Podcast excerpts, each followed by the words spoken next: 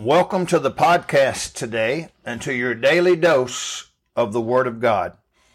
Yesterday we started on the attribute of God that He is self sufficient. Today I want to talk to you about the self sufficiency of God, part 2. Let me give you a verse in John 5 26.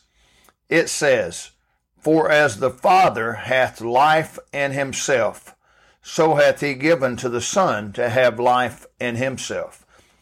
This verse says that God has life in himself. Life didn't come from another source. God is life. God is. When you think about God being self sufficient, it means that God wants for nothing and lacks nothing. He is complete in himself.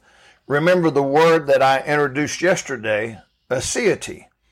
Aseity means that God doesn't need anything from man. You know, that's a shock to our proud minds, yet it's true. God doesn't need our love, our companionship, our support, our approval, our ideas, our thoughts, our plans, or any help from us. God isn't lonely. God isn't sad. God isn't unloved. God isn't lacking companionship or needing a friend. Let that soak into your mind. God is self sufficient. He is absolutely everything. He has absolutely everything. He can do absolutely anything. There is absolutely nothing lacking in God. That is so big, it's overwhelming.